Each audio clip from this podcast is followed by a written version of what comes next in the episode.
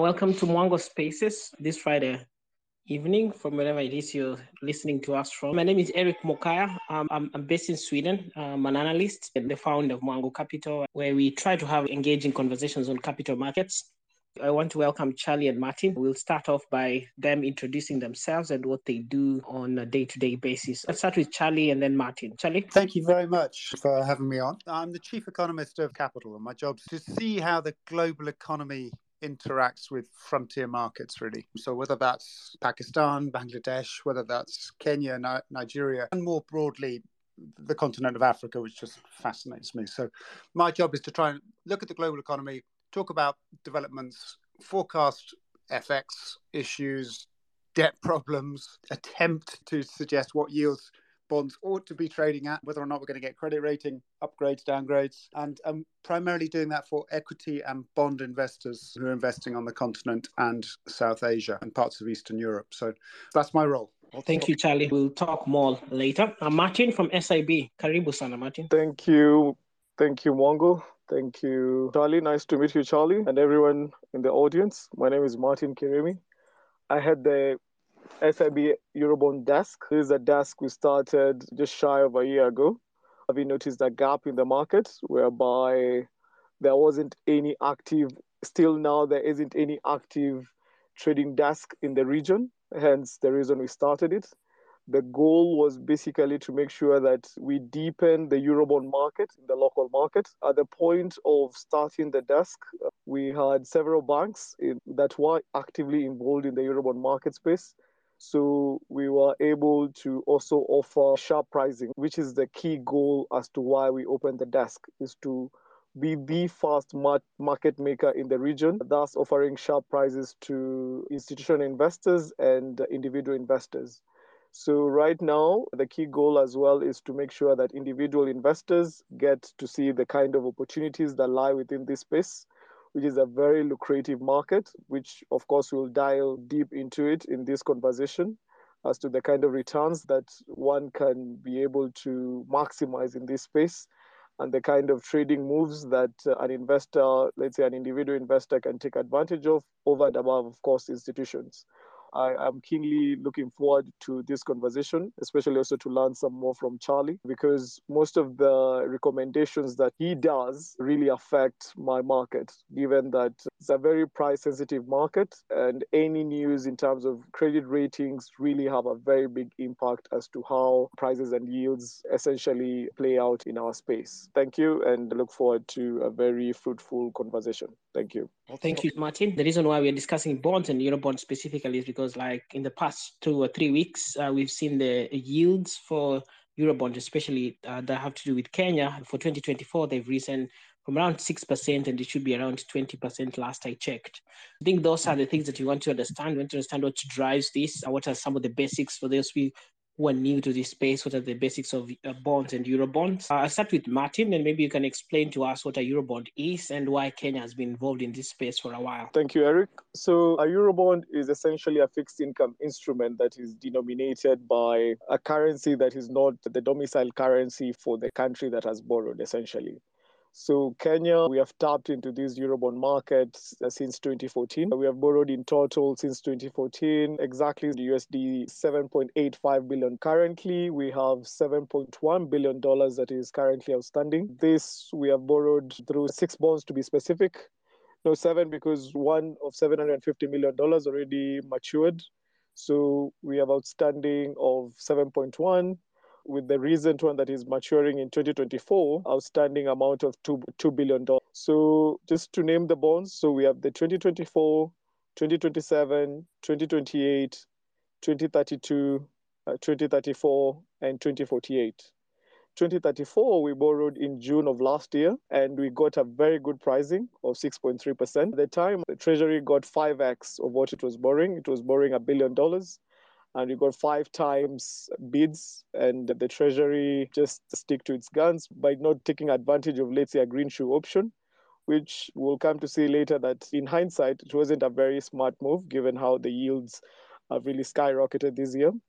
We got 6.3% pricing.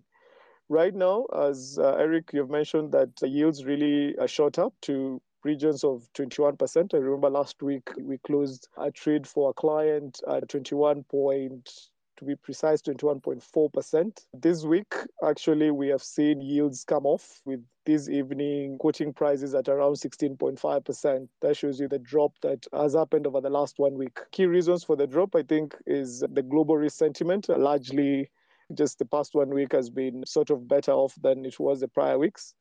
And then the whole of SSA, because we as a desk, we check the whole of SSA, not just Kenya. So SSA bonds really rallied. But Ghana today, and I'll talk more about Ghana, what happened Ghana today.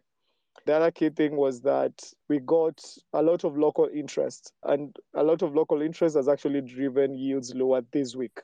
But generally, yields this year have been on ascendancy. And one of the key reasons that this has been the case is because of the kind of uh, negative publicity, if I can say, of what has been coming out of our local dailies for instance, things to do with dollar shortages, that has created a very big negative effect to our yields. Things to do with the government has been unable to borrow to tap in the debt market, that still has an impact. But the IMF news that came out this week had a very big positive impact on our yields. And I think that the kind of returns that you're looking at in this Eurobond market space, which you're looking at double digit on the dollar, 17, 18, even 15% vis-a-vis what you'll get in a call or a fixed deposit, an FDR, a bank on dollar terms, you'll be looking at something like at tops 4%, give or take yet you're having an instrument that is giving you 15, 16%. It's such an opportunity for investors to take advantage of this kind of asset class. And mark you, the coupon payments on these instruments are tax free, and that is applicable to all SSA Eurobonds. All SSA Eurobonds have a tax free element to the coupon payments. So, effective return or the effective yield that a client gets it's north of 20%, given that you're also not paying any withholding tax on this on these coupon payments. So we as SIB are really facilitating investors to take advantage of this asset class, individuals and institutions. The minimum ticket size, that is face value, is $200,000 and increments of $1,000 thereafter. So that means a client can buy 201, 202, but not 200 and then you're coming to add another thousand. No it's $200000 and increments of $1000 after that. What is the other thing i'll mention? For one to get into this eurobond market space you need a custodian who has a euroclear custody account which is what sib is able now to offer investors. And for investors who already have their Euroclear account, SIB now is able to give you very sharp prices because we are essentially market makers in this space. Thank you, Eric. I hope that answers your question. Yeah, that's a good uh, introduction. I should say we have just posted a tweet with the yields for the Eurobonds for last week, so you can check them out for those who are interested, because you mentioned that there's a range of bonds from 2024 to 2032 and all that. I'll come back to you, but I, I want to move to Charlie. Charlie, how is the outlook for Eurobonds, especially across Africa, since you deal with Africa, then maybe we can compare it to the markets you also monitor yourself? There's three different stories here there's the kind of this week's story, there's the 2022 story, and then there's the long term story. So this week, as Martin just mentioned, you've had the better news on the IMF money coming into Kenya. That's helpful. I mean, about a week ago, I sent out a note to clients just saying these bonds, and it's not just Kenya's, a whole host of bonds just looked surprisingly cheap. I mean, th- th- there's been an incredible move. I was talking to the Financial Times about it as well a few days ago. It really is one of the biggest moves in bonds that I've seen in 25 years in frontier credits. I mean, it's on a scale that kind of reminds me a little bit of the 97 98 Asian crisis, to some extent, the global financial crisis. So it really is shocking. I sent out an email last week saying some look oversold and some do look interesting now. And it's not just Kenya that's had a rebound. I was just looking at the Angolan bonds, Angola, big oil exporter, and they've seen their bond price go from 60 cents on the dollar on one bond I look at on the 14th of July to what 70, 72 cents now. So that's like a 20% return in a week. I think people have said, okay, we've gone a little bit too far. Now, so that's the very short term story. If it's gone a little bit too far this week, the 2022 story is, of course, that US bonds have also gone down a great deal this year. And that's your baseline store of value for global bond investors. The US Treasury market is what counts more than anything else. And those bond prices have fallen significantly. It's been an awful year for bond investors, even in developed market bonds. and we know all the reasons. You know, it's the oil prices. It was that surge in food prices that has collapsed now back to where it was before Russia's invasion, but still, there's been this inflation surge, the supply shocks. We know all those stories. So what we're getting in 2022 is the threat of recession coming, this big inflation surge, massive rate hikes that we haven't seen for 30 years in the United States, in 20 years in South Africa just yesterday. It's a real kind of set of events which are very negative for bond markets. And then there's the long term story. And obviously, I'm going to be plugging the book that I wrote last year because because you could see problems coming. And it was based on work I'd done back in 2019 on demographics and fertility. It's a book called The Time Traveling Economist. And that's highlighting which countries run into trouble and why. And one common theme over hundreds of years now has been that countries with low income countries with relatively high fertility rates are at great risk of default. Most of the defaults in the late 20th century, in the second half of the 20th century, were in countries where the fertility rate was above three children per woman. And the link is that when, when people have large families and they can't afford to send all those kids to school and on to university, then there's a lack of savings in the banking system. And that lack of savings means governments face pressure from their populations, and the populations are saying, What are you going to do to make my country better off? And the governments say, Well, there's not many savings locally. So what we'll do is we'll go and borrow Uh, from abroad. And until last year, that was incredibly cheap, as Martin pointed out. You know, so Kenya was able to borrow at 6% in dollars last year. It's an incredibly low figure. If you go back 20 years to year 2000, mainstream emerging markets like Russia and Brazil, those were countries that had to borrow at 12% in dollars. But Kenya's so much better than them last year that they could borrow at 6%. So that, that's how cheap the borrowing had gone. So, of course, governments have gone out and borrowed. And unfortunately, that hasn't translated into a big boost in export capacity. What have exports done to bring in the dollar revenues that will enable you to pay back the interest on that debt? And they haven't gone up enough in the vulnerable countries. And we're saying this isn't just a Kenya problem, this is a Pakistan problem, this is a Ghana problem, Nigeria, I think, too, and Angola, Zambia, whole host of countries facing a struggle because they haven't seen exports grow enough to be able to service that debt at a time when people are saying, we just don't want risky bonds. We're worried enough about our country, whether it's America or UK or Germany, wherever it is. We're worried enough and we're going to keep our money at home and we don't even know what to buy. People are mm, long cash a lot in the West at the moment and they're avoiding pretty well everything. And the stuff that gets hit the most is Eurobonds in, in countries that are seen as more fragile.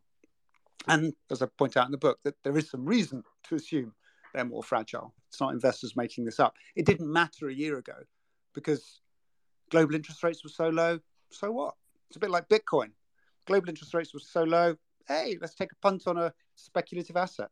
But once interest rates go up, okay, then people have to get very serious about where they're putting their money. And that's unfortunately what we're seeing. So I think to come back to where I started at the beginning, we've got the short term story saying bonds have just been a bit oversold. And I think that's true in the last week or so. It's been a really nice week actually to own the bonds. But the underlying story of can countries actually manage the debt load that they've taken on over the last 10 years? That means we're still going to have a tough time. I think there's going to be a lot of uncertainty about this for a good year or more, perhaps. So, anyway, that's where I'm standing at the moment. I'll stop talking now. Perhaps a follow up question, Charlie. There, what are some of the countries that you're keenly watching in terms of them falling to distress level, given the yields are rising so much? Well, I outlined them all in a report about a year and a half ago, and I've been updating that same chart, which is really helpful. It's a chart of interest payments as a percentage of government revenues versus interest payments as a percentage of GDP. So, how much, if the Kenyan government's getting 100 shillings in tax revenues, what proportion of that is going out on payments just for debt? But I did that for all, all the countries. And also, which countries are paying a hefty amount of interest relative to the size of their economy. And the countries that were most vulnerable over the last couple of years have been Sri Lanka, and they didn't have an IMF deal.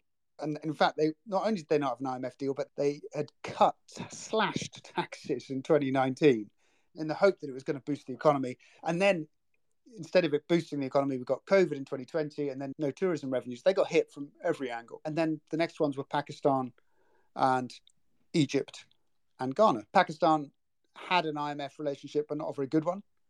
Ghana didn't want an IMF relationship. Egypt had very good relationship with the IMF and a whole load of support from the Gulf. So those are the four that look most vulnerable on the chart. But of those four, obviously Egypt looks best because it's had nearly $15 billion promised from the Gulf countries in, since March. And they devalued the currency. Um, and they're working on another IMF deal. They're the safest of the bunch. Ghana said, oh, we do actually need an IMF deal after all. And Pakistan, having done all sorts of populist measures that were annoying the IMF, and not annoying the IMF because it's up to the IMF. The IMF is saying, look, if you do this, you will be bankrupt. And Pakistan's government fell over these issues actually in March, April. And the new government's come in and said, yeah, okay, fair enough. I mean, they're probably saying it's all the IMF's fault, which is a typical politician thing to do pass the responsibility onto somebody else. But actually, Pakistan had no choice. So they've now done some changes on their taxes, on their subsidies, and the IMF has, has said it will give a disbursement to them soon. Those are the most vulnerable. But it's not just them. I mean, Zambia obviously already said it wouldn't be paying back its bonds late 21, I think it was, or late 2020 no 2020 and they're part of a common framework and then ethiopia is still supposed to be restructuring so Laos is the next one, Lao Democratic People's Republic, but they don't have a Eurobond, but that's another one, another country in trouble right now. And El Salvador, actually, which went for the whole Bitcoin thing in a massive way, and it's backfiring at every level. Th- th- those are some of the vulnerable countries. All right, I'll get back to you. Martin, maybe you could give a bit of perspective on how do individual investors get to invest, especially in euro bonds, since you help clients invest in these bonds, especially Kenyans? How do they get to invest in these bonds? Thank you, Eric. Thank you, Charlie, for the nice elaborations. Let me answer Eric's question and then I just a quick follow up on what Charlie was mentioning on the countries that he's seeing in distress. So, for individual investors, you need to go to an investment bank or a bank that has a Euroclear custody solutions or services. So, SIB being one of them where we buy for you a Eurobond. You choose which of the six Kenya Eurobonds or even any SSA Eurobond. I like when Charlie was mentioning about Ghana because Ghana has some really sky high yields, given how he mentioned that uh, they are at risk of distress. So you'll see that a client can choose any SSA Eurobond or even US Treasuries or any market or frontier market or developed market bond. And then we're able to hold that for him and our custody services. So they fill in an application form. We give them very sharp prices on which Eurobond they'll wish to purchase. And then voila. And then on the coupon date payments, they go ahead and receive their coupons. If they wish to go ahead from a trading perspective, because like when you mentioned that there have been quite sharp movements in terms of pricing over the last one week. Case in point, I want to mention like Kenya 24s and 48s where, uh, like Chad was mentioning, that bonds are really oversold. That's very true, especially on the long end of Kenya. We have seen quite a very big interest on the long end of the curve. So you see, like for instance, uh, the 48s have bounced from a low of 53, 53 cents to the dollar, to right now they are trading at around 63 cents to the dollar. So that's a 10 point move. So in a million dollars, 10 point move, that's $100,000. That shows you the level of volatility that is in this space. And you need an investment bank that uh, will offer you sharp prices if you are interested in more of your in and out plays over and above, let's say, holding the, a security to maturity.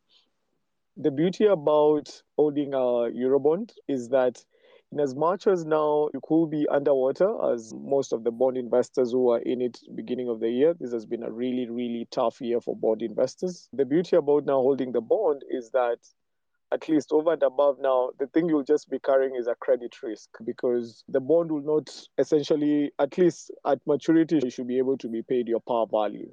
Uh, so it, it's not what you take, for instance, in a stock market or in a holding a stock where it could just go to zero and you are just you're left with nothing to take home. So with a bond, at least you're assured. I don't say you're assured, but you, you do carry a, a, level of credit risk, given that it's still a bond at the end of the day, you're still issued, it's money that you've lent out. So aside from the credit risk, as at least you are sort of guaranteed that you'll go ahead and get your face value upon maturity, or upon, for instance, if a government, a sovereign comes out and issues uh, a tender on, on those bonds. So speaking of tenders, I'd like to elaborate how that, that plays out. I've already seen two that have, have come to fruition during my time running the desk. This will be Rwanda last year. Rwanda did issue a tender offer on the Rwanda 23s that are maturing in 2023. They had borrowed $400 million, so they issued a tender offer. Right now, outstanding of the participants that didn't take up the tender offer is less than $100 million. As they borrowed now uh, 2031s, do have, they borrowed for a bond last year of 2031. They actually got a fantastic pricing of, I think, 5.4%, if my memory serves me right, but it was a 5.4, 5.5%, give or take. That shows you how cheap it was to get funding last year. They borrowed $600 million. The other country that I've seen coming and issuing a tender offer is Angola in April this year. actually was mentioning about Angola, Angola has received a lot of early on a lot of positive sentiments, given, first of all, the fiscal policies that they started implementing last year and, also the rating upgrade they got this year. And then, of course, the cream at the top was the how the oil market was performing. In April of this year, they got over two billion, and then I think 2.5 or 2.8 billion dollars. And then they issued a tender offer on their 2025s because they do carry quite a very big coupon. But still, for the investors who didn't participate in the tender, the bonds are still outstanding and they do trade. Of all the SSA Eurobonds, I think Angola has had the narrowest of spreads given how the interest on the fiscal policies and how the oil markets have been performing. So the spreads have been narrower vis-a-vis what we have been seeing in other SSAs. Key point being Ghana. Ghana has really taken a beating this year. I like what Charlie mentioned that Ghana was quote unquote, I'll say quote unquote, they're bragging about not going to IMF. They would say they, they didn't want to go to IMF or anything of the sort, but they have such large maturities in the short end of the curve from 2025, 2026, 2027. They have two 2029, they have quite a huge pile of maturities that are falling due in a short uh, time span. They have taken quite a beating. But when the IMF news came out at the tail end of June, to be precise, I, I remember it was very well, it was a Thursday, I think 30th of uh, June or 1st of July, one of those two days. That IMF news came out just to show you how volatile these instruments are is that on the short end of the curve, actually across the curve, we did see bonds rallying as much as six points on the day. So that Friday, they rallied six points. The following Monday, another five points, another six points the following day. And then on Wednesday and Thursday, now profit taking started kicking off. So for investors, in a nutshell, is investors need to, if you can trade these instruments on hold to maturity, where you're buying the bond and holding maturity, you get your coupon payment. You right now you're buying at very deep discounts, or over and above that, you can have another section of your portfolio where you can now get your in and outs kind of trading moves. And in that space, you need a market maker, a broker who's very good in getting you sharp prices because these are instruments that are traded on OTC basis. So it's all about how many counterparties can you face? And that's what SIB brings to the table because it's all about how many counterparties can you face. Just to give you color of the $7.1 billion that Eurobonds that are currently outstanding for Kenya, I'll say around 2 billion is held by Kenyan institutions, give or take, should be just $2 billion or slightly above 2 billion by my own estimation. So that leaves around $5 billion that is with global market players. So you need a broker who knows which doors to knock when and how so as to get you the best prices when you want in and out. And I think that's what we are able to bring to the table. Thank you, Eric. All right, thank you, Martin. So, Charlie, back to you now. I wanted to understand in terms of investing in euro bonds, what are some of the things that you advise your clients to look at when they are uh, examining a euro bond in terms of issuance? And perhaps also you can give us a bit of perspective on how countries go about issuing a euro bond. So, if that country like Kenya wants to issue a euro bond, what are the steps they take from just stating that they want to raise to finally having the money and then also paying it back to investors in terms of coupon rate and all? Okay, so you've got countries that have never borrowed before, and I've spoken to a few in the last few years that, that are in a position of thinking about let's diversify our borrowing. Let's not just rely on the IMF or the World Bank or perhaps some big loan from China, but let's go to the international markets and borrow. And the first thing they have to do is get credit ratings. I mean, the credit rating agencies occasionally come in for abuse, usually only when ratings are going down, of course, not so much when ratings are going up. But the rating agencies come in and they do what most sell side economists like myself would do, which is to then look at a country's repayments in, of debt in coming years. It's basically, we're, we're a bit like bank managers, and you're coming to the markets for a loan, and the bank manager saying, What well, can you pay back the loan? And when a country hasn't issued before, there's a bit of uncertainty. A country often has to pay a slightly higher interest rate just because they're an unknown borrower. But we're only talking, say, half a percent or something. And then they go out and borrow. And then you get the credit rating agency, you employ a couple of banks, uh, two or three or four banks, whatever, and the banks, like Renaissance Capital or JP Morgan or any of the other guys, will take the government around. The Minister of Finance often, central bank governor often, officials like that, and take them to New York and London and put them in front of a whole load of debt investors, bond fund managers who are looking at maybe 20 countries, maybe 50 countries, and they come in and they look at the numbers as well and do their own estimates of whether they think countries are going to repay. And then they put in an order and say, yes, actually, we would like to own a little bit of Kenya's Eurobond. And it's only a few weeks after that that the money then turns up at the central bank or Ministry of Finance and the government then has the ability to spend that. And what are the sort of things we look at? We look at current account deficits, which is what is the current account? It's, it's exports of merchandise goods. So in Kenya's case, things like tea, coffee, but it's also revenues coming from Kenyan Airways, for example, or tourism. It's dollars coming in or euros coming in perhaps from remittances from Kenyans working abroad. And people are looking at all of those numbers and saying, okay, well, there's a whole load of dollars and euros coming into Kenya through their exports of goods and services, but Kenya's then paying a big chunky import bill for, let's say, petrol. And so what's the overall situation? And often in low income countries, it's in deficit. The current account, which is adding up all of these things, is in deficit. So it's a question of, well, is this debt somehow going to help the country improve its current account so it, will be able to export more? Is the government taxing enough, or is this just a replacement for taxes? If it looks like the government's not got the political ability to raise money at home uh, and they're going to the markets because they just are unable to collect taxes at home, you kind of think, well, this isn't going to work in the long run. So people look at the budget deficit, they look at the current account deficit, they look at the state of foreign exchange reserves. And this is what the rating agencies are doing too. And so we put all of that together. And then when you become a borrower who's done this a number of times, then markets get more comfortable. And people say, yeah, I can see where Kenyan Eurobonds are trading, which for the last few years has been pretty good place. And they'll probably still turn up at that meeting when the finance minister or central bank governor turns up in a city, but they don't necessarily need to because they've got a sense of whether the bonds are trading already in the market. And they say, yeah, okay, I'm happy to lend some more money to Kenya and get my six or seven percent last year. In fact, last year, people were so desperate for yield that, that as I think Martin mentioned at the beginning, you actually had five times more bids for Kenya's Eurobond than Kenya actually wanted to issue. To some extent, that was inflated. People put in bigger bids than they really want for a bond because it's up to the banks to decide who gets the allocation of all these pension funds or mutual funds trying to lend money to Kenya to buy a part of the bond. It's up to the banks to decide who, who gets how much. So you might have one mutual fund manager in London saying, I want a hundred million dollars worth of this bond that Kenya's going to issue and going to pay me six or seven percent on every year. And you've got a pension fund in America saying they also want it.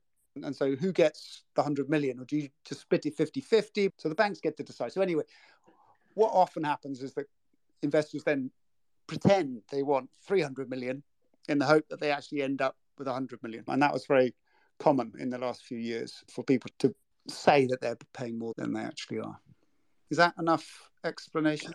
Yes, yes, yeah, that's a good explanation. So, may, Ali, you can pick up from there and maybe give us a bit more flavor. Yes, thank you. And it's been a fascinating discussion so far. I would just add a couple of things. I would firstly add that in Kenya, we're facing an election, and it was comments, I think, that the former Prime Minister Raila Odinga made at Chatham House, where he spoke of a possible renegotiation on the debt, which was the catalyst for the sharp price move that we saw, in part, I believe. Subsequently, I think it was on Bloomberg yesterday where the other side, William Ruto, said there was no need for a negotiation.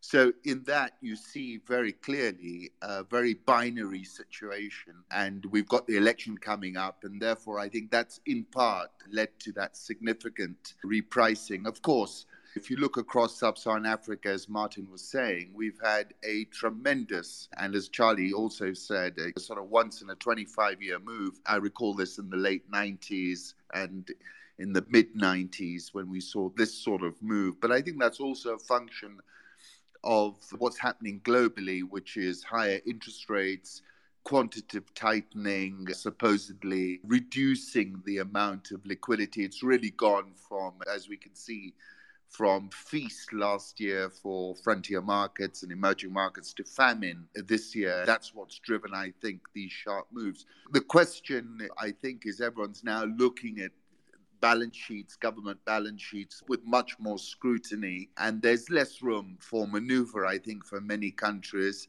And of course, we've had these massive accidents that have happened, Sri Lanka being the most obvious one. So I don't see us returning to the interest rates that we had last year. And I think it's also incumbent on policymakers now to tell their story effectively and credibly. And I think the markets will reward those who are credible and punish those who are not credible quite severely. And therefore, I think we're like a little bit of a laboratory experiment over the next few weeks as to how we handle our narrative, and of course, we've got this sort of very binary situation with the election, with the two sides seemingly saying different things. And of course, a renegotiation, just to get to Martin's point, means that you're not going to get redeemed at par. You're going to be taking a haircut. And that's why you've got some of these bonds. I think, you know, Zambia obviously is priced for some kind of haircut. Uh, Ethiopia seems to me to be priced for some kind of haircut and at a thousand over or around there, you're in the middle of whether you're going to take a haircut or whether you're going to make out like a bandit.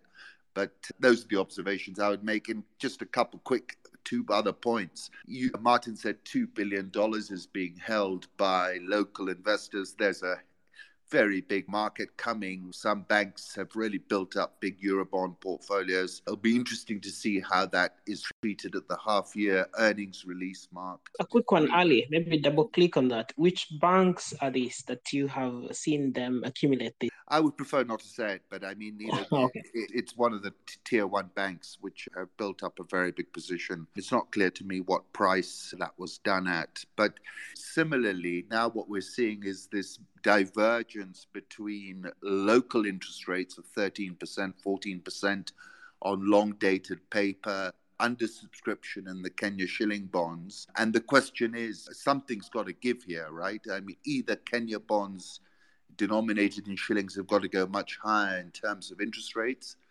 Or alternatively, the Kenya shilling has now got to move in order to make up that adjustment. And it seems to me that these rates of undersubscription are signaling that potentially asymmetric move is coming in the local bond market because those prices cannot be justified. And therefore, again, it'll be interesting to see how the local bond portfolios, which banks in Kenya are overexposed to, is going to be treated again at the half year mark as well. Very interesting points. Ali, thank you once again thank for that. We are keenly watching that. Uh, Charlie, I see you have something to add.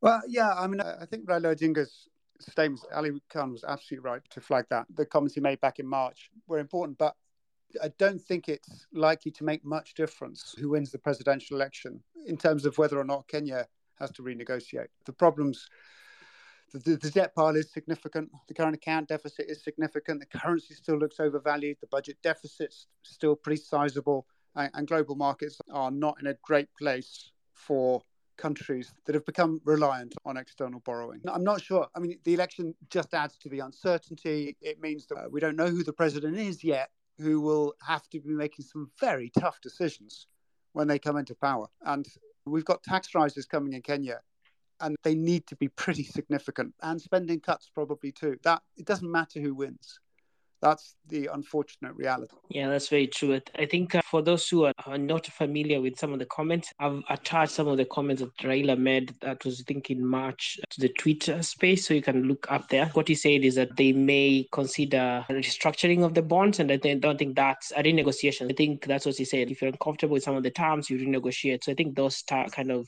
comments usually rattle markets. And I think that's why uh, the Eurobonds, as, as Ali and Charlie have said, rallied that much in terms of yields.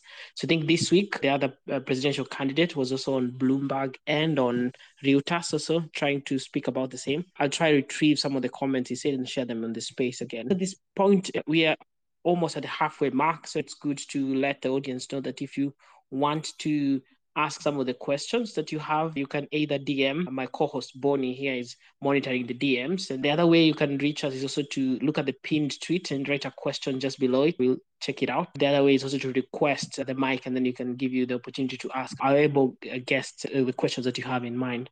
I should say I see a host of people in the audience, so really nice that you can join us, all of you. Reginald, I also see you there, so if you want to also come and participate in the conversation, you're most welcome. So back to Martin a little bit. Martin, what's the demand like, especially from local investors presently on the Eurobonds. Since you launched the desk, how has been the uptake in terms of bonds, the Eurobonds? I know Kenyans are very heavy, especially on uh, Euro bonds. And lately, Kenyans have been heavy a lot on the Kenyan bonds. They've invested a lot. The banks have a lot of exposure to that. We've seen a lot of, especially the big banks, increasing their exposure to government bonds. But then again, in the last two weeks or three weeks, what you've seen is also like the amount of bonds that the government has issued, especially the IFBs, they've been hugely undersubscribed. I think the latest one is around 26% subscription rate. So, as that, have you seen that also in terms of people not investing more in bonds, especially as the elections near. So, Martin, over to you. Thank you, Eric. I think I'd like to emphasize what Ali Alikan mentioned earlier, and it speaks large volumes as to the kind of interest that we have been seeing of lately, over the last two months to be precise. Uh, there's been a very big mismatch on the kind of yields you're getting on the dollar vis-a-vis what you're getting on your cash denominated bonds. For instance, like to give the example always of the two-year paper. The two-year paper giving you the FXD, that is your normal fixed government bonds, is yielding around 11.5% give or take, and that is still subjected to withholding tax. Okay, if let's say you're a bank or banking institution, okay, you're not subjected to withholding tax, but of course, at the bottom, you'll be hit from a PBT perspective. Go ahead and warehouse the, your liabilities in a dollar asset in your Kenya 2024s that are yielding you 15, 16, 17% at the time. Okay, we touched 15% in May. Early June, now after Raila Odinga's comments, we now got quite a sky high, a sharp rise in yields to around 16, 17%. And then towards the end of the month, now we hit all the way to 20%. So when you compare those kind of returns on a dollar denominated asset, and you're buying it at a very deep discount, it's uh, tax free.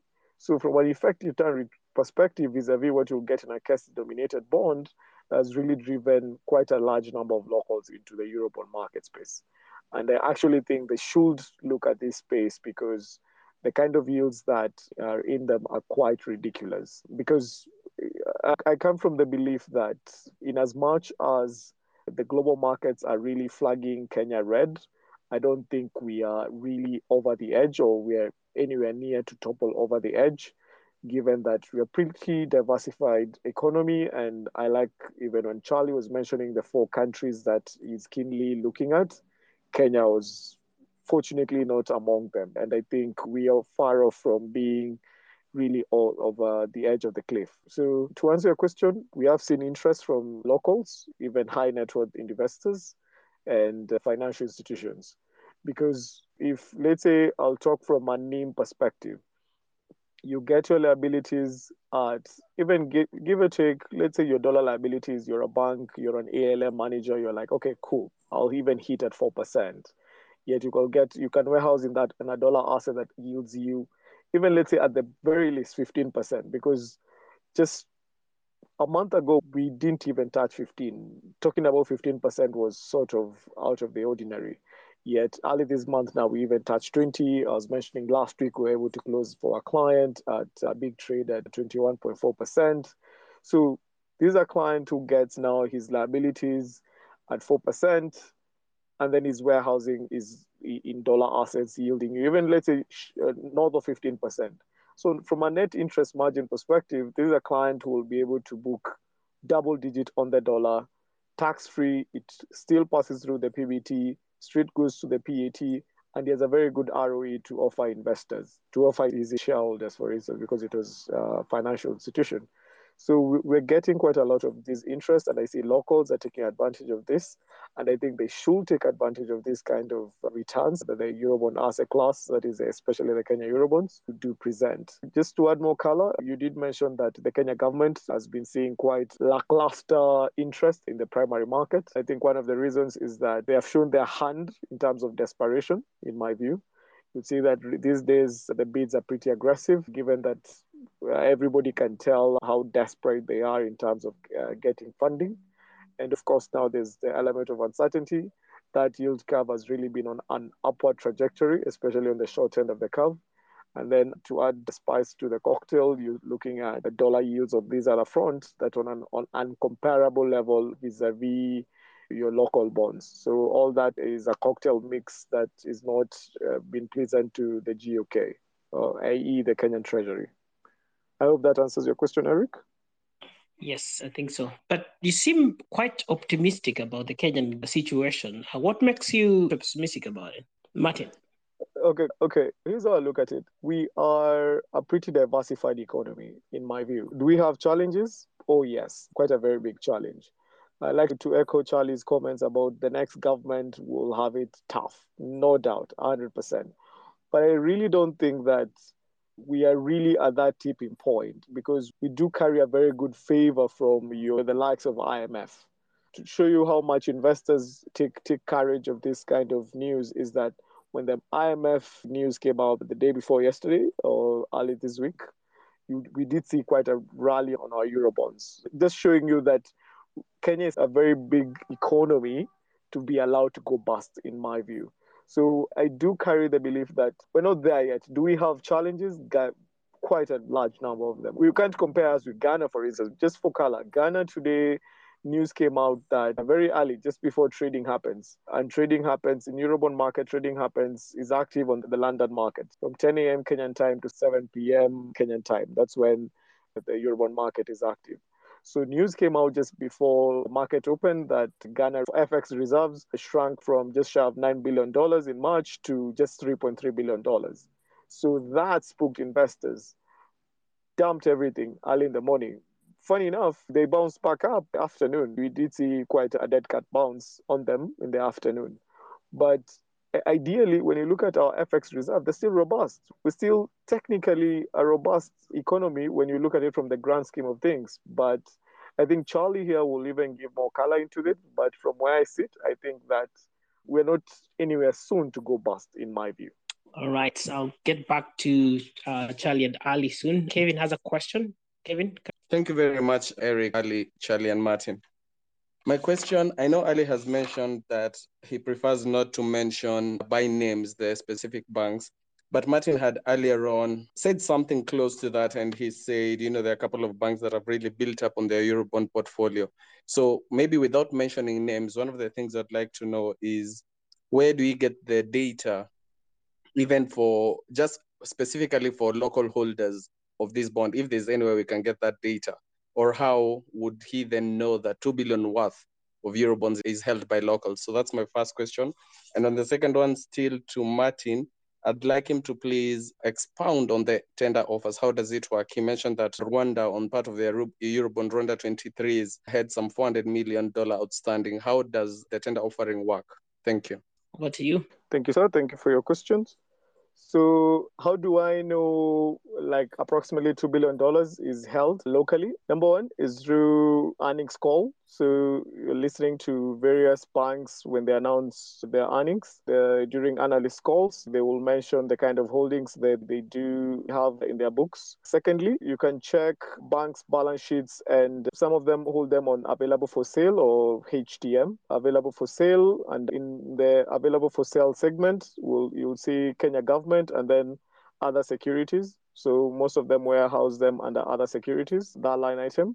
There are other banks who actually are holding them through P&L. So Kenya government, uh, that should be the first line item, and then under that, other securities. Uh, I don't want to say that blanketly that when you see that item, other securities under AFS or under HTM or under held for trading, it implies that these are Eurobonds. I'm just saying that to add color to now earnings call, this is the other way. This is the other line item you can. This is where they actually warehoused in the balance sheets. So your question number two was about the tender offer. So what happens is, like for instance, no Rwanda and Angola, the lead arrangers will come out and issue a sort of a memo to all the large institutional investors or the large holders. Basically, essentially, more often than not, is usually real money that is holding these bonds they'll come out and say like we will wish to buy at X price. A very good example is when Angola came out this year, they mentioned their price. I can't remember the actual price. But now it depends at, let's say, for instance, you, you bought these bonds at 105 and they come and issue a tender offer at 103 on price form. It doesn't make sense. So the people who did not make sense, they didn't accept the tender offer. For the ones that make sense, they they actually accepted the tender offer and they were paid at the price. One of the ways of knowing when a tender offer is coming out is early on that there will be talk on the street. And this is where now you need a very good broker which exactly this is what we are very good at. Because there'll be talk on the street and more often than not you'll see bloomberg will come forward and say that angola is preparing to issue a 2.5 billion dollar loan 2.8 billion dollar eurobond so automatically investors go like, wait a second. One of the reasons why they want to issue that is because the 2025s are really pricey. Okay. In terms of their coupon payment. Just for color, the Angola 2025, for instance, is paying a coupon of 9.5%. Immediately investors understood that if these guys are coming in the market this big, they're issuing a $2.8 billion Eurobond, automatically they're going to pay off there's going to be a tender offer on the short end of the curve. That's that 2025, that 9.5%. Those 2025s rallied like crazy. There's a time I tried to get some for a client in March. I couldn't get them because everyone just wants to hold them because they know there's a tender offer coming in the offering. Because why would a sovereign take such a big, big, a very big Eurobond if not to pay off what is outstanding, especially given that it was really issued at a premium, at a really expensive rate, that is 9.5%. Of course, everybody wanted a piece of that pie. But now, if you're an investor, you got in at 105, uh, like I said, I can't remember the intricacies of where exactly I bought it. But if you bought it at 105 and they come with a tender offer at 103, of course, it doesn't make sense. So there's still some amount that are outstanding, and that will run until now upon maturity, which now will be paid the maturity at, and they were able to borrow 2032s at 8.8.75. So you're seeing all of a sudden they are able now to extend their maturity because at that point in time they're enjoying quite a favorable rating in the market. And over and above that, the, the, the oil markets and the spreads were really narrow at the time on Angola papers, and they're able to get a good price of 8.75 and uh, a longer maturity of 10 years. I hope I've answered your question. Thank you. Kevin, I hope that answered you. Thanks a lot. It answered. Maybe just the last follow up question to Martin was he mentioned one of the sources would be the earnings call where some of the banks will sort of clarify. Is there any bank, I might have missed it, that on the earnings call did clarify on their Eurobond holdings? Because for sure, I do understand that, yeah, Eurobonds would be thrown under other securities. But I think Martin and I agree that it's not a de facto answer that the other securities would indeed be Eurobonds. But Martin maybe had missed it. Is there a bank that outrightly came out and disclosed their Eurobond holdings?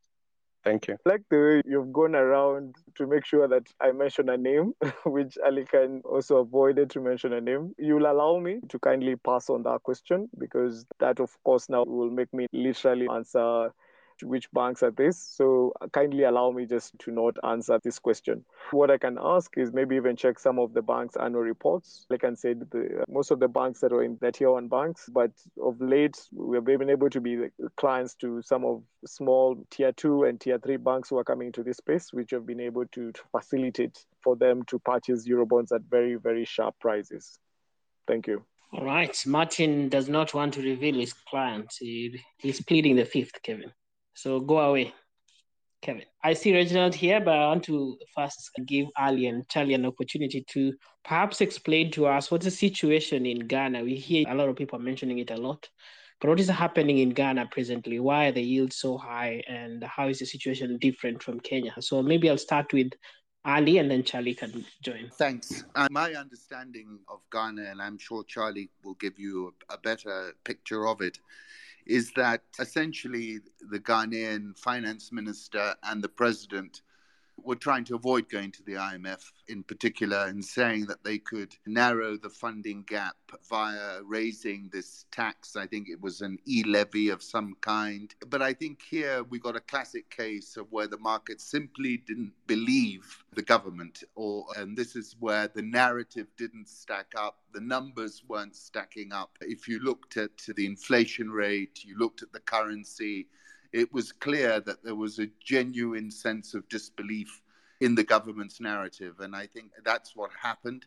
And that credibility gap, the IMF was a dirty word for many years, but they've been showing a kinder, gentler face. And I think the market really was saying, your time is up, you've got to get the IMF in. A classic example where this went all the way to the wire is somewhere like Sri Lanka, where I think everyone thought they needed to get the IMF in earlier. They didn't. And then we saw what happened in the Rajapaksa situation. So I think credibility gap, lack of belief in the government's strategy, numbers not stacking up. And I think they're going for a pretty big package now from the IMF. The shortfall that they're looking to plug is around 2.5 billion is the program request that they've made if I could jump in, Ghana had this oil discovery back in 2010 or 11. Well, the oil discovery was going to come on stream soon, and the government started to borrow a great deal and spend the proceeds of that oil boom before the oil money actually arrived. And they've been running big budget deficits and for many, many years in Ghana. I mean, I did wonder a few years ago whether if Turkana had really taken off on the oil story in Kenya, we might have seen a similar story. But what happened was Uh, you got to 2019 and Ghana's debt or budget deficit was about 7% of GDP. So they were borrowing a lot before COVID. And then that number blew out to 16% of GDP in 2020. Now, Kenya was much more responsible because they also faced the challenge of COVID, but the deficit went from 8% in 2019, so a little bit wider than Ghana's, to only 9%, according to the IMF figures for 2020. So it doubled in, in Ghana, it rose only marginally in Kenya. I did write at the end of 2020 that Ghana had to do austerity in early 21. It would be sensible to bring in the IMF in early 2021 as well. They didn't. Uh, and the budget deficit was still 12% of GDP last year in Ghana, while it was 8% in Kenya, according to the IMF numbers. So they've just borrowed too much for a long time and filled the gap with an awful lot of dollar debt. And their government debt's higher than Kenya's, their budget deficit is bigger than Kenya's. The currency is the cheapest in Africa on a real effective exchange rate model. That's the obvious safety valve of what needs to happen for a country to try and resolve some of its imbalances is to try and boost exports and limit imports through having a really cheap currency, but it hasn't been enough. That's gone on, and, and there's also been the pride element, which I'm very sympathetic to, of just saying we don't want to have to go back to the IMF we want to be able to manage without that support. And when I come from a country which was still going to the IMF in the 1970s when I was a kid, so I'm kind of used to. I think every country goes through its IMF stage. Arguably one of the most successful economies in Africa in the last 30 years, in fact, in the world in the last 30 years, is Mauritius. And Mauritius was seen as a colony of the IMF by Mauritius's opposition leaders back in the 1980s. I don't think there's a great problem with using the cheap financing the IMF provides, I think it's a very sensible thing for governments to do. It's cheaper than borrowing in international markets, and it doesn't carry the same kind of obligations that borrowing from China does, actually. Uh, the Chinese often want you to spend any money you borrow from China on Chinese companies to buy Chinese goods. Uh, the IMF doesn't make those sort of conditions. So I don't think there's a problem going to the IMF, but Ghana's leaders didn't want to do that. And in doing it late carries a lot of costs. At least they didn't do it too late, which is what Sri Lanka did. So Ghana's been sensible enough. I mean, just to point out on what's happened today, uh, Martin mentioned that news report this morning that reserves had fallen from 9 billion to 3 billion. I think the reason the bonds bounced in the afternoon is because actually the officials have said, oh, that was a mistake. It was a misunderstanding of gross reserves versus net reserves. And so it's not as bad as that. And I think that's partly why the, the, the markets recovered a little bit this afternoon. But they are definitely in a dangerous space. All right, thank you. Reginald, now I want to bring you in because of maybe policy implications of some of these Euro bonds. From your perspective now, maybe you can give us a bit of context to how the Kenyan situation is and what faces the next government in terms of Euro bonds and all. Karibu, Reginald. And also, uh, maybe you can also speak about the crowding out effect in terms of borrowing locally. And now that the yields are rising internationally, the government is being forced to tap into local loans. How's the situation like for the next government? Thanks. Thanks, Eric. Hyman Minsky once said, success breeds disregard of the possibility of failures.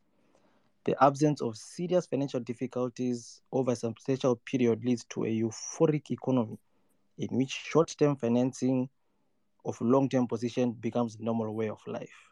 And that statement aptly describes the Kenyan government, where one, because of the Kibaki era, we entered a euphoric economy whose macroeconomic fabric was not as strong as everyone wanted to paint it to be. And we started borrowing. Yes, we did the gymnastics of rebasing GDP to make the figures look good enough for us to go borrow cheaply on the Eurobond. And we went to borrow. Yes, there is information asymmetry between borrowers and lenders. And in this case, the borrower normally has more information than, than the lenders. The Kenya economy borrowed Eurobond predominantly short term to invest one in long term projects. So there was a mismatch between the funding and where that funding was put. Two, there was a currency mismatch where we borrowed in dollars to put into projects that generate Kenya shilling revenue and do not increase our exports. Our exports are still three times less, or imports are three our exports. That means we import three times more than our exports and the exports have not been growing commensurate to one the projects that have been invested in using especially the foreign denominated debt because you don't borrow in one currency to invest in projects that generate another currency then you end up with a problem where you have reserves which are majorly funded by debt. The Kenyan reserves are funded by debt, and that's why now they can't support the shilling because they can't tap into the Eurobond market. They will normally vigorously support the shilling because they know that they're going to issue a Eurobond, then the reserves go back to normal standards. The truth of the matter is that we have debt funded reserves. And as long as we kind of locked out, one because of pricing, out of that market, our reserves are actually in a very precarious state. And over the years, you'll find remittances have become one of the largest foreign currency earners. Now, you cannot build a policy based on the good feeling of someone seated in the US that they want to send their relative money back home. That is a useless uh, policy to build an economy on. So you find that in that situation that we are, and if you look at the stylized facts of the studies that have been done on debt crisis, uh, currency crisis that have happened previously, the Asian one, the Russian one, the Latin American one, and, and even the recent 2008, 2009.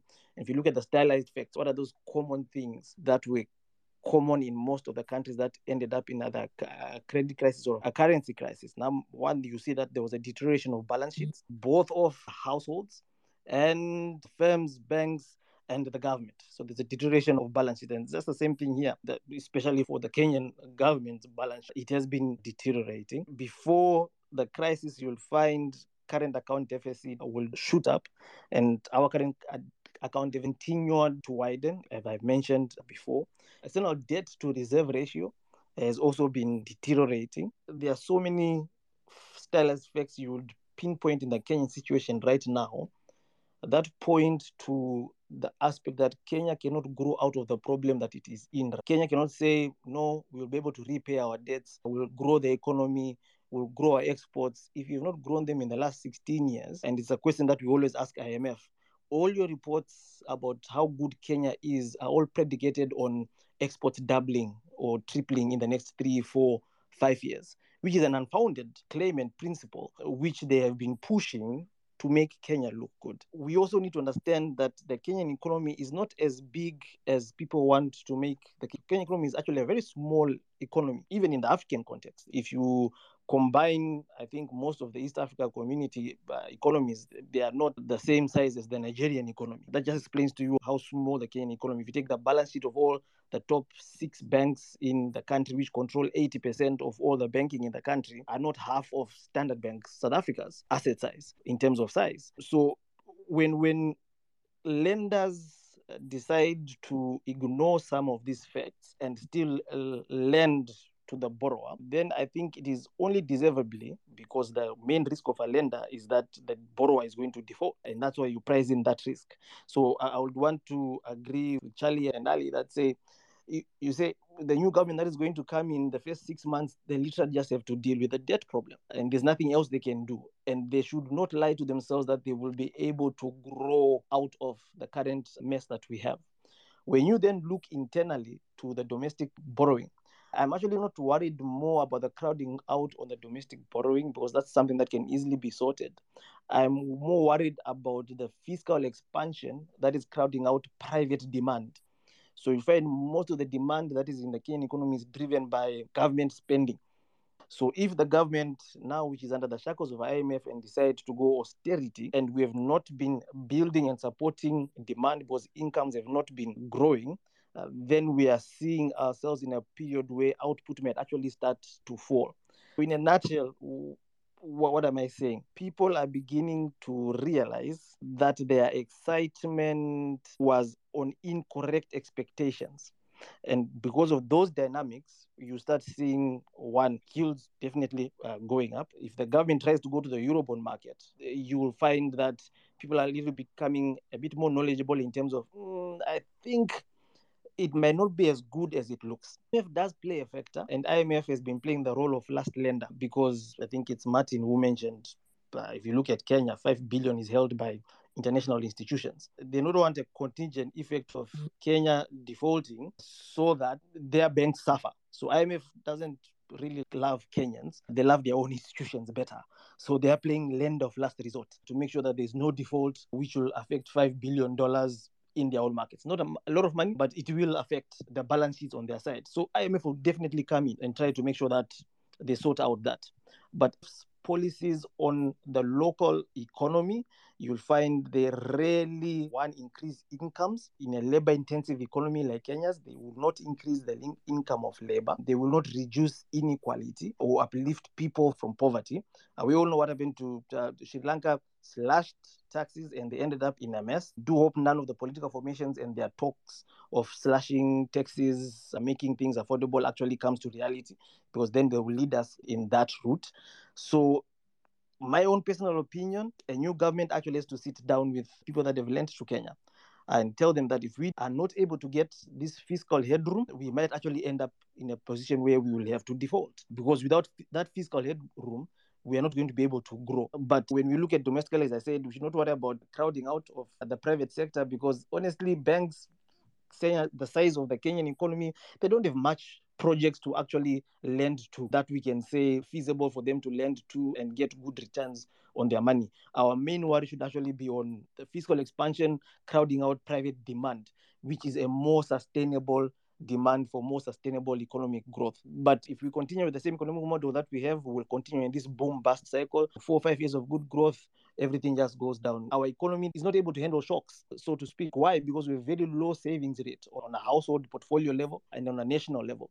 And if we are not able to build that resilience, it takes another simple thing to happen globally, and we are back to square one. That's how vulnerable the Kenyan economy is. Thank you so much for that. Trying to see if there are questions that have come in. So, a couple. One is for Charlie on the impact, especially of Russia's war in Ukraine, uh, the Ukraine Russian issue and how that has impacted the Eurobond yields. I bet you answered that, but maybe that person wants a bit of clarity. Maybe you can repeat that again. Yeah, sure. I unfortunately have to drop off the call soon, but basically what happened was you saw a big spike in energy prices which pushed up inflation you also saw a big spike in food prices because people i think made a mistake really markets made a bit of a mistake thinking that just because Ukraine couldn't export wheat, maybe Russia couldn't either. And Russia's a much more important wheat exporter, but they, have just had a temporary export ban in Russia. I think Russian wheat exports, there's enough wheat supply in the world to have allowed food prices to come back down. But anyway, both of these factors together, wheat and oil, have driven up the inflation story, and that's forced the Fed to be hiking. And that means if I was getting, say, 1.5% on US treasuries on 10 year, if I lent money to the United States government for 10 years, that's what I was getting at the beginning of the year. Now I'm getting around three. I feel much happier getting twice as much yield in America than I was six months ago. And the trouble is, everybody else's borrowing is referenced against the United States. So if their borrowing doubles, then people at the more fragile end of the spectrum, they see an even bigger than doubling of yields. So that's been the story, I think. And I just wanted to flag just for the last time, just was my last kind of comment really, was that what I was talking about in the Time Traveling Economist is, and it is available on an e link from the Springer website, but I was talking about what was going on in the 2010s was that because there's a savings shortage in so many countries, governments were out there borrowing while they could uh, at cheap rates. And I was sympathetic to that because if there was a chance to build enough infrastructure to get growth to start powering ahead at seven, eight, nine percent a year, seven percent a year, your economy doubles every 10 years. It goes up fourfold, goes four times bigger in 20 years if you can grow at 7% a year. So if there's any chance that governments could borrow to build the infrastructure to do that, then I was sympathetic to them doing so. And I was saying a lot of governments, including Kenya's, was sailing close to the wind, to use a sailing analogy. The trouble with that, of course, is that when a bit of strong breeze comes in, the risk is your boat tips over. Now, what we're saying this year isn't just a small breeze, it's a bit of a hurricane. And that hurricane is tipping a number of countries over. And that's not something that should have been anybody's base case five years ago was what are the odds that we're going to see COVID and supply shocks and massive rise of inflation, such as we haven't seen for decades, and biggest rate hikes for 30 years. None of this stuff would have been anybody's central case three years ago, including Kenya's government. They wouldn't have been thinking about it either, and quite understandably so. But it's happened, and that's the situation we're living in now. And it was going to be a, a difficult 2020s anyway. It was going to be a tightrope, a balancing act to keep a, away from default. And one or two countries were bound to tip over anyway, just because bad policy would have been enacted somewhere in the world. But this hurricane is really threatening to take down quite a lot more countries. And I think the IMF is keen to be stepping in if it can, if governments are willing, because they've seen what happens when, in the Asian crisis, what happened was just one country tipped over, Thailand, in, I think April, May 1997. And over the next two years, that, that Asian flu, as it was called at the time, or Asian contagion struck country after country after country. I mean, Malaysia went down and Indonesia went down. Korea, one of the most successful developing economies of the 20th century, that went down in late 98. And it hit Russia, which defaulted. And then we saw on its internal debt. And then we saw Brazil peg its currency in early 99. And it didn't really end until Turkey devalued in 01, 02, and, and, and Argentina had done the same and defaulted. This went on for five years the Asian crisis. And I think what the IMF is saying now is uh, look, if there's any way we can put a stop to this before it takes down the whole world economy, or at least a high proportion of the world population anyway, then if we can step in with a, billion or two dollars here and a billion or two dollars there to try and restore market confidence, well, let's do it. So I think that's what we're going to be seeing more of in the next six to 12 months is more concerted, thought out kind of urgency from the IMF and the World Bank. And the World Bank president, just a couple of days ago, David Malpass, was kind of pushing in this direction. So this story's not ending anytime soon. But to come back to what Martin said at the beginning, I completely understand why local investors would be thinking about buying the dollar bonds. Better yields. And if there is a default at some point, then probably the, the Kenyan shilling weakens significantly, probably in that scenario. So being in the dollar debt bonds, even if there's a default, may well be the better trade. So, but let's just hope that oil prices fall significantly and all the global inflation disappears and the Fed doesn't have to hike anymore. In fact, cuts rates. Actually, those are the sort of alternative scenarios that, again, no one's thinking about much at the moment, but would take the pressure off Kenya. I think I'm going to have to leave you there. Thanks so much for hosting me. Thank you, Charlie, and bye. So I think we'll be wrapping up also soon. I'll go back to Ali and then Martin for thoughts on what Ali or what Charlie has said and Reginald also. It's a very interesting conversation, Eric, and well done for hosting it. I think we've had some real, I think Charlie called it a hurricane. And I think what we've seen is it, he's very correct in that description. And I think the hurricane really is not only going, not only hurting us, but it's also hurting a lot of G7 economies.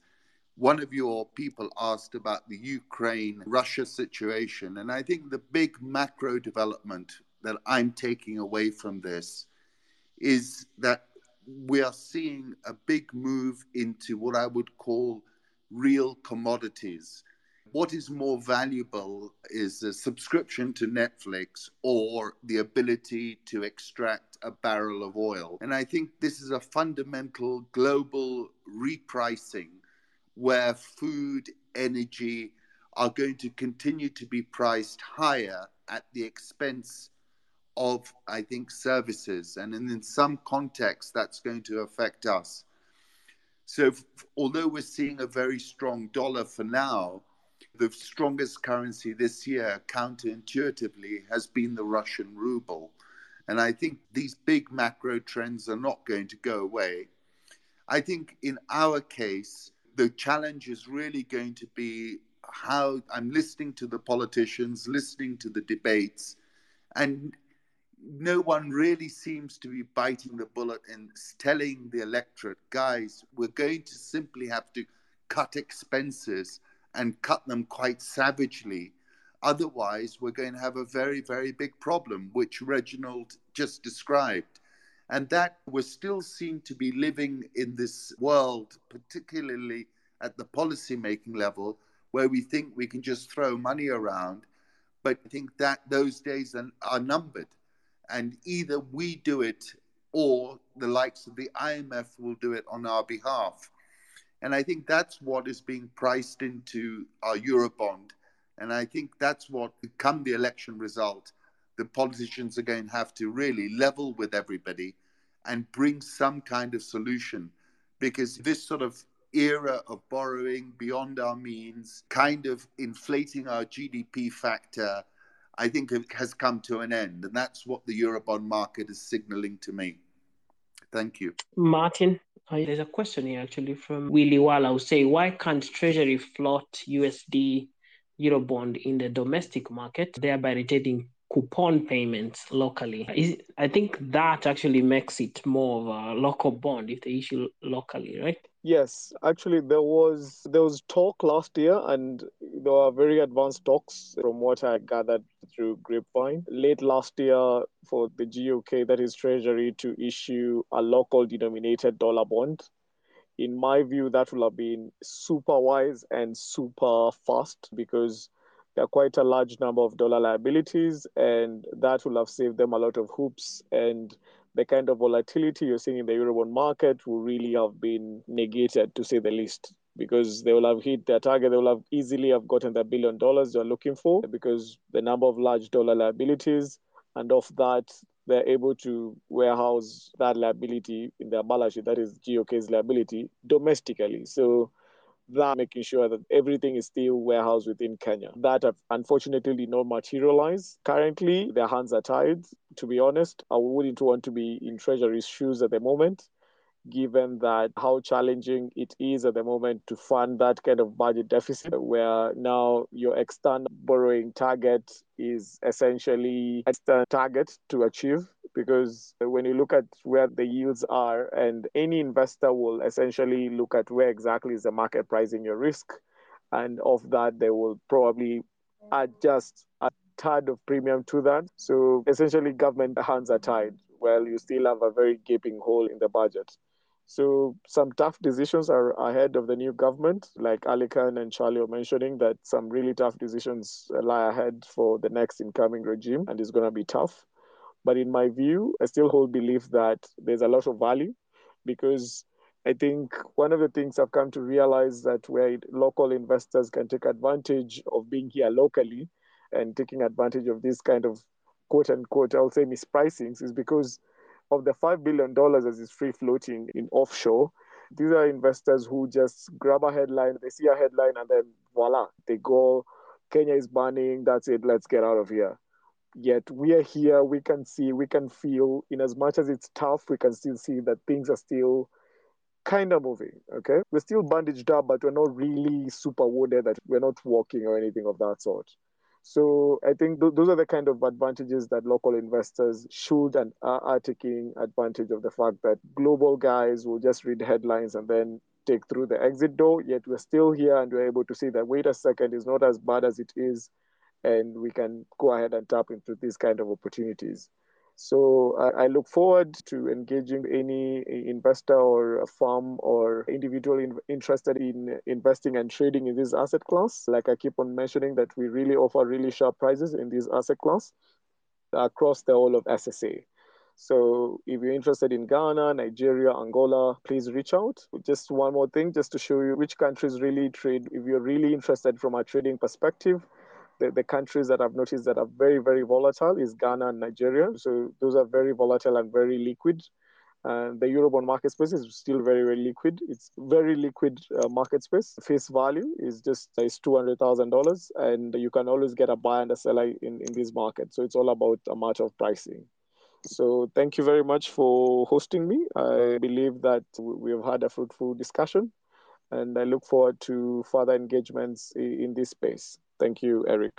And thank you, Ali Khan, and thank you, everybody from Mwango Capital. All right, thank you. Seems Ali Khan fell off. So maybe quick thoughts from Reginald and Kevin, and then we'll close the spaces. As we get into the election, we should be looking at policies that increase labor productivity, capital productivity, and the productivity of land, because that's what grows economies. The capital markets in Kenya, I still believe, are the weakest link to economic growth because they allocate all their money to government securities, who is a poor or pathetic allocator of resources in the economy. And if the capital markets cannot allocate resources to the most productive areas of the economy, then productivity will not grow because of being starved of well priced capital.